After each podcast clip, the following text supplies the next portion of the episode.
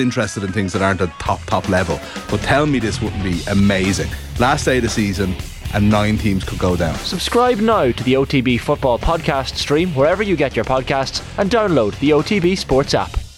And you're welcome to Off the Ball Saturday here on News Talk. John Duggan with you as always until 5. We hope you're doing okay around the country and getting set for the longer evenings. And what about France and Kylian Mbappe last night? A 4-0 victory for the World Cup finalists over the Dutch will give the Republic of Ireland manager Stephen Kenny a lot to contemplate ahead of Monday's game in Dublin.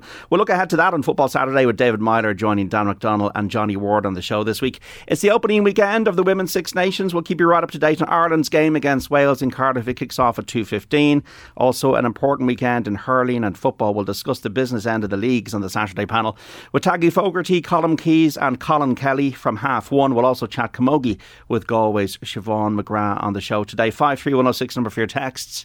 If you want to share your opinions with us when it comes to sport, or if you have any questions as well for our guests during the show, get into a busy period of sport now. You can also tweet us at Off the Ball. Aidan Delaney, Wexford's finest, is in studio with me. How are you, Aidan? I'm not too bad, thanks, John. And we begin with another bid for an Irish Grand Slam in the Oval Ball. Yeah, Ireland beginning their Women's Six Nations campaign today. Greg McWilliams' side facing Wales in Cardiff. Kickoff there is at 2:15. Let's hear from the Ireland assistant coach, Niamh Briggs. She says there's been a more professional approach brought to the tournament by this side this year, and they're ready to show improved performances on the pitch as well. Just commenting as a coaching group, even at the end of last week, we were talking about a week out from a Six Nations, where we were at this time last year. We're definitely improved a huge amount, but that's the same for every team. You know what I mean? Like every team has nearly gone professional now. Every team has got numbers that are professional. Every team's in the Six Nations have been to a World Cup last September. We haven't, so we're very aware of where we are, and I think that's probably what the most exciting thing about this weekend is, that we get to see where we are kind of on another scale. Like we feel like we're in a really good place, but on the flip of that, you know, I'd imagine Wales saying the same. Yeah, that kind of leads to what I was going to say there, where a lot of people are probably expecting to see a better Ireland this year when there's been an advancement in professionalism and everything, but likewise Wales are 12 months further down the line with their own professional programme. Yeah, hugely, and you know, they beat us last year at home, the RDS. They had a really good World Cup campaign, they got to the quarterfinals, and they've got loads of threats across the park. So for us, I think we've just got to concentrate on us and ourselves and our journey. We've got to not think about where other teams are in theirs, and we've just got to go and try and implement what we're trying to do. I think that's the most important thing. We've got to go and express ourselves. We talk about being brave and not go into our comfort zone, and we can't measure ourselves with other teams until we get to a stage where you know, where the evolution of this game is plateaued, and that's not happening at the moment. So you know what I mean, it's very difficult to see where all the other countries are. You know, you're talking about post-World Cup cycles, you're talking about a new instruction of full-time contracts, you're talking about, you know, games that are improving all the time, Celtic Cup, Interpros. It's very difficult to try and compare yourself off the back of other teams. I think we just got to look after ourselves and continue to keep working. Lee Briggs there, 10 years on since Ireland won the Grand Slam. It feels like Wales are the Greece in football terms of this Women's Six Nations campaign. They're the middle team we need to beat. Yeah, you definitely need to get off on a good start, and I think we saw that with the men's as well. There was really kind of this momentum started to build after Cardiff last time out, and you know, we know the Irish women's team have had struggles in recent years, but there's 9 uncapped players in this squad today, and I think that really shows that there is kind of this, you know, the production line is starting to kick into gear, and we're starting to see players like Natasha Bean and Molly Scuffle and players like that, and Síofra McGrath starting to come into this side that can really start to, you know, they don't have the hang-ups of the previous teams, and you know, that decade celebration, it might actually hang over some of the older players kind of remembering back to then and thinking, God, why didn't we build on that? But the younger players are coming in, they're starting to see, you know, a men's team that is celebrating victories. The seventh side is starting to do really well in tournaments as well, so hopefully that'll kind of banish the old thoughts of, you know, being hammered by England, being hammered by Wales, and starting afresh today, and hopefully that we'll see the fruits of that labour today. England plays Scotland in Newcastle at 4:45. Leinster, you can't just keep them down. Really, they're not. They're probably going to go through the season unbeaten the way it's going after last night. Yeah, they were 17-0 down at one stage, but had to settle for a 22-all draw with the Stormers in the URC. It comes ahead of Leinster's All-Irish clash with Ulster in the Champions Cup next weekend as well. And it keeps the Blues' unbeaten streak, as you mentioned. Head coach Leo Cullen says they have put themselves in a good position with some massive games coming up at the end of this year. Yeah, like sort of mixed feeling, isn't it? You know, overall, it's great that we I suppose we win the game 3-2, wasn't it? But, you know, it's a draw ultimately. You know what I mean? So it's a bit of a mixed feeling, isn't it? Yeah. But we've got the job done to make sure you finish top of the log, and that's very satisfying because a lot of work goes in over the course of a season. You know, the backroom team deliver the whole time, the squad of players that we use, the bulk of it, you know, the over the last recent sequence of games, you know, we've used this group of players, minus a good chunk of internationals. So, yeah, it's pleasing to. So when the internationals come back in the next week, it's, you know, top spot in the league has been guaranteed. So that's positive overall. But still, there's always a feeling of, you know, what if we'd done this better? And so that's why there's plenty of learning in the game for us. But the positive, obviously, is you're in control of your own destiny essentially now, going to South Africa and knowing regardless of what happens you'll still be top spot. Exactly, yeah. Like, and that's the thing, you know, like we finished top spot last year. I think we lost 5 games, so there were 2 games to go, and you know, we're still undefeated in the league. Like, it's a really good squad effort. Credits to the players, they've been outstanding all the way through. So and yeah, like in terms of, you know, South Africa will be a great experience for, you know, whoever goes down there. It always is. But yeah, it allows us to be able to manage things to a certain degree. Leo Cullen there, as brilliant as Leinster have been, it's probably a poor return that they haven't won a Heineken Champions Cup in 5 years now. Johnny Sexton set to miss at least the Ulster game next week, possibly the rest of the tournament. Ross Byrne has obviously proven an able deputy, but they'll be very disappointed if they don't go on and win in Dublin now in May. Yeah, definitely. I think you look at the performance last night, and it was very kind of Manchester City, where you see them kind of go down and start to do these kind of uncharacteristic errors, and teams start to get on top of them a little bit. But you never really felt like Leinster were in trouble last night either. It was a bit like the City Aston Villa game at the end of last year. And to have that kind of belief in yourself and knowing that you go 17 points down and nobody panics, nobody starts to throw wild passes or anything. You just work through your processes, and I suppose that's the sign of a really well coached team, and a team that, you know, can lose big players like Johnny Sexton and have, you know, able deputies stepping up. I definitely think that Ulster will probably put more of a test up than I think a lot of people are expecting, but yeah, I mean, there is a missing star on that jersey for Leinster, and they're hoping to capture it this year. OK, so Connacht facing Edinburgh and Galway at 3, the hosts bidding for their 5th win in a row. Mike Haley and Dave Kilcoyne both in the Munster team to face Glasgow from 7:15 at Thomond Park. Ulster captain by Dwayne Vermeulen, they welcome his former club, the Bulls, to Kingspan Stadium at 7:45. Cameron Hill is in studio with us as well. Cameron, how are you? Grant, I notice you haven't called me Mayo's finest, because you know that the real Mayo's finest are in action tomorrow against Monaghan. But I didn't know Nathan Murphy's playing. Yeah, but I did want to ask you about France's finest, Kylian Mbappe. Halloween has come early. Scary times. 4-0 win last night over the Dutch. Yeah, a little bit. Turns out France are that type of person who doesn't get hangovers. We really did think that. So the Dutch got the French hangover as well as their own. Yeah, they must have been. Is it tonic water helps with that? They must have been drinking lots of that, because they were in fine fettle yesterday. My God! But I heard Josie Ogbeni yesterday talking about, like, Ireland just have to be confident. That's what they have to do. There's no point going in and being a bit terrified, because if they want to get something from this game, you have to have that belief. So it looks like it's going to be a cracker. It's a sold out Aviva Stadium. I mean, the atmosphere is going to be class, and we'll finally get a chance to see perhaps Mbappe and the gang in the flesh, to make up for the fact that we didn't see Haaland in November. Yes.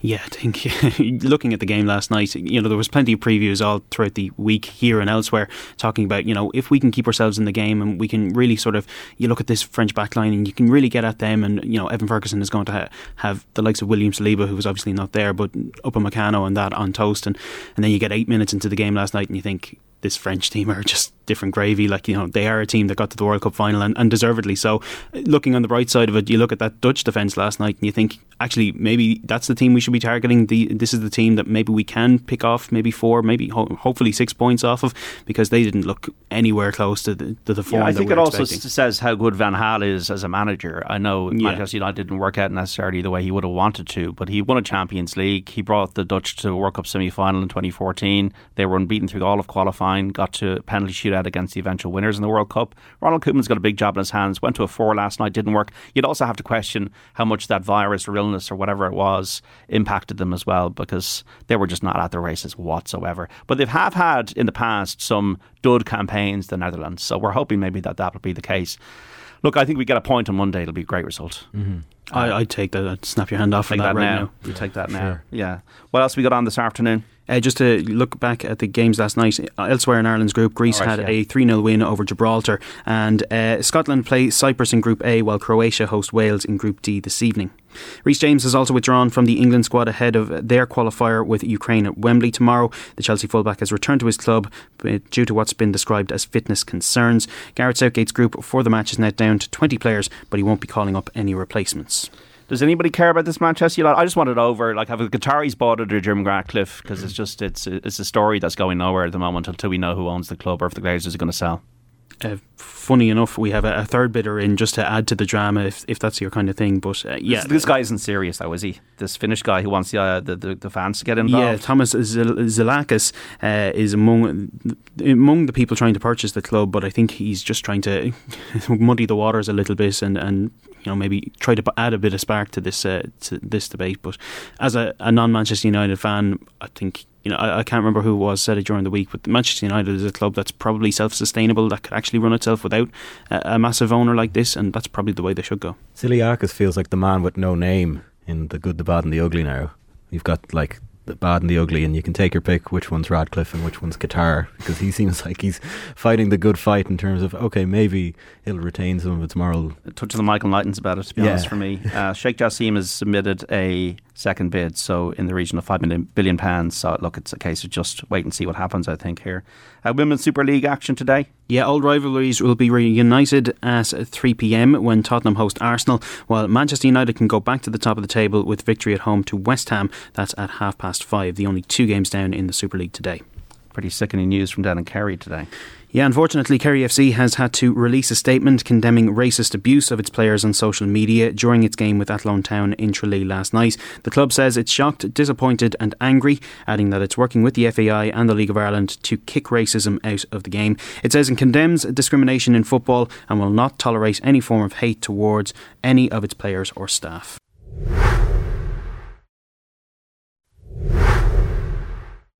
Now, the abacus, the calculators, the notebooks are all out for the league this weekend, even the iPhones, to work out all the permutations.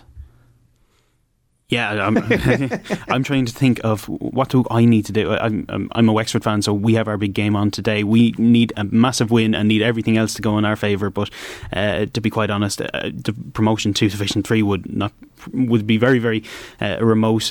But yeah, looking at some of the other games, I mean, Dublin Louth tomorrow should be an absolute cracker in Croke Park, and we'll hear from Colin Kelly, who kind of helped. He brought that Louth team up 2 divisions in his own time there, and Mickey Hart is looking to bring him up 3 divisions. So there's definitely this kind of boom or bust cycle in Louth, and they've got some great development squads there, and they've lost some big players as well, Sam Mulroy and Kieran Byrne, on the sidelines for the last little while. So you're expecting them to really give it up to Dublin, and if Dublin don't get back up to Division 1, would that be seen as a failure from Desi Farrell so far?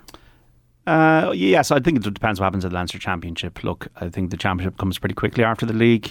I think the big story of the league almost in Division 2 is Derry, and the fact that they've been so good and they're going up. That's really the story, I think, in the continued progression under Rory Gallagher. But for you, Cameron, you're a Mayo man. You must be like strutting your stuff around Dublin at the moment. At the moment, although for the sake of the balance of office politics, I'd like Monaghan to maybe win tomorrow so that Shane Hannan doesn't give me the stink eye when I come in early next week.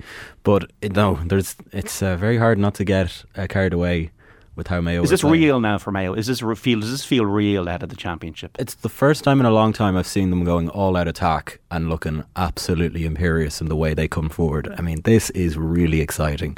And we'll have Galway probably in the league final. Then it's Roscommon, and people are talking about, will we just forego the Connacht Championship, give ourselves a break going into the All-Ireland Series? No, you need to go through the front door and all this. Absolutely, and I think they've no reason not to. They are brilliant. They've got a young attacking side. Ryan O'Donoghue's back, he's in flying form. Their midfield with Matty Ruan has been class, and even their defence, which I was worried about with the loss of Mullen and Lee Keegan, has been brilliant. The Doc is back tomorrow, Jason Doherty as well. So, You can feel the hope in the studio here. To Croke Park. Yeah, so what we have this afternoon then Yeah, we'll start with the small ball. Division 1 survival is the target for the hurlers of both Westmeath and Laois. They face off in the relegation playoff from Division 1 in Thurles from 2 o'clock. The first of the Division 1 semi-finals takes place this evening as well. Limerick are at home to Tipperary from 7:30. And in Division 2A, Offaly and Kerry square off in their semi-final meeting at 2 o'clock in Tullamore. In Gaelic football, there's just one game down for decision. I've already mentioned Wexford facing Carlow in Wexford Park. The home side need a big win there if they're to have any hopes of reaching the promotion places, with the likes of Sligo, Leitrim also looking to go up there. In Camogie, Kilkenny take on Tipperary in the only game in Division 1A of the Very Ireland Leagues today. Throw-in at Piltown is at 3 o'clock. Division 1B sees Waterford facing Down, which is underway. It's Waterford 2-8 to Down's 6 points there. That's into the second half. Elsewhere, Antrim come up against Wexford at 2 o'clock, while Limerick and Offaly meet half an hour later. In ladies football then, Cork are taking on Meath in a major clash in the Little Ladies Football Division 1 this afternoon. Cork have an early lead there by 1 goal and 2 points to a point so far in that game. The Masters is upon us very soon, and Rory McIlroy's in form.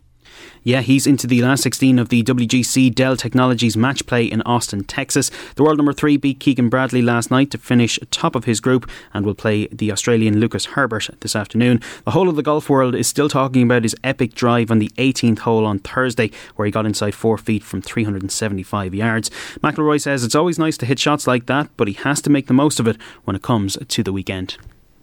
Honestly, for me, the 2 shots into 16 yesterday were better than the drive on 18. Drive on 18 was great, and you know, the length and the accuracy and whatever, it was a good shot. But there was a few more shots out there yesterday that pleased me more than that tee shot. That tee shot's got all the headlines and the attention, but there's other parts of the game that I'm a lot more pleased with and happy with. It's a little more translatable as the year goes on.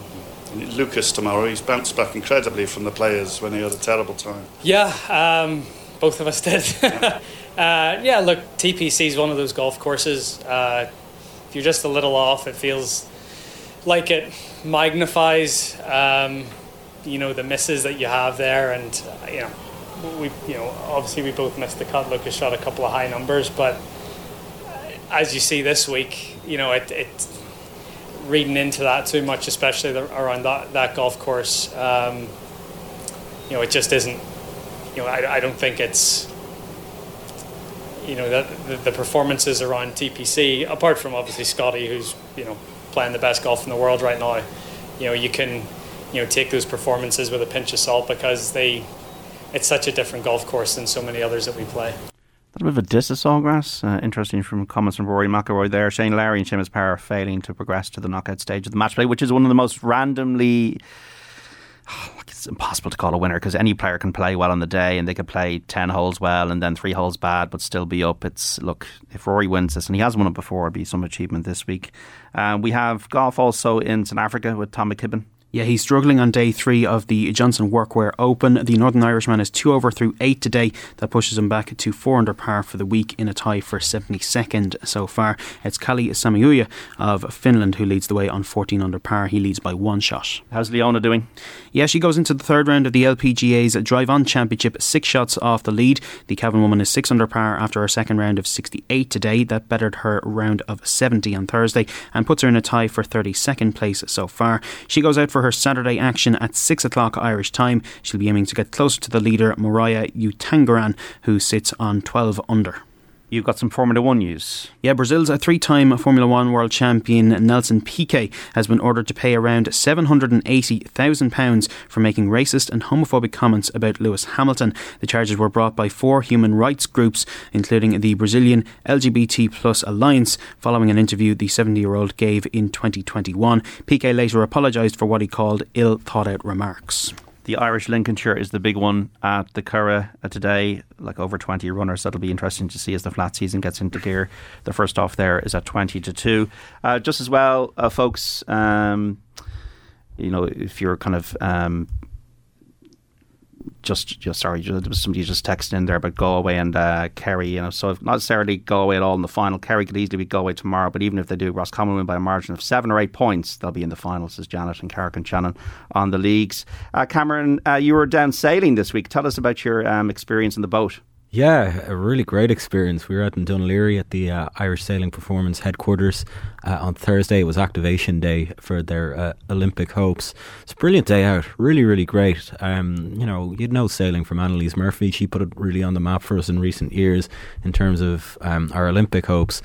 But when you get out on the water and you're on the rib and you see up close these lasers and the 49ers going at it and how just physically demanding it is, you don't get that appreciation until you see it up close. Basically, it was fantastic. It's so physical, there's so much decision making involved, the precision at which they're able to change direction and steer. There was a lot of quote unquote near misses with our boat, but they're so skilled that they can just weave in and out of different obstacles. It was fantastic. Great day out. Are you a good swimmer? No, not at all. Are you?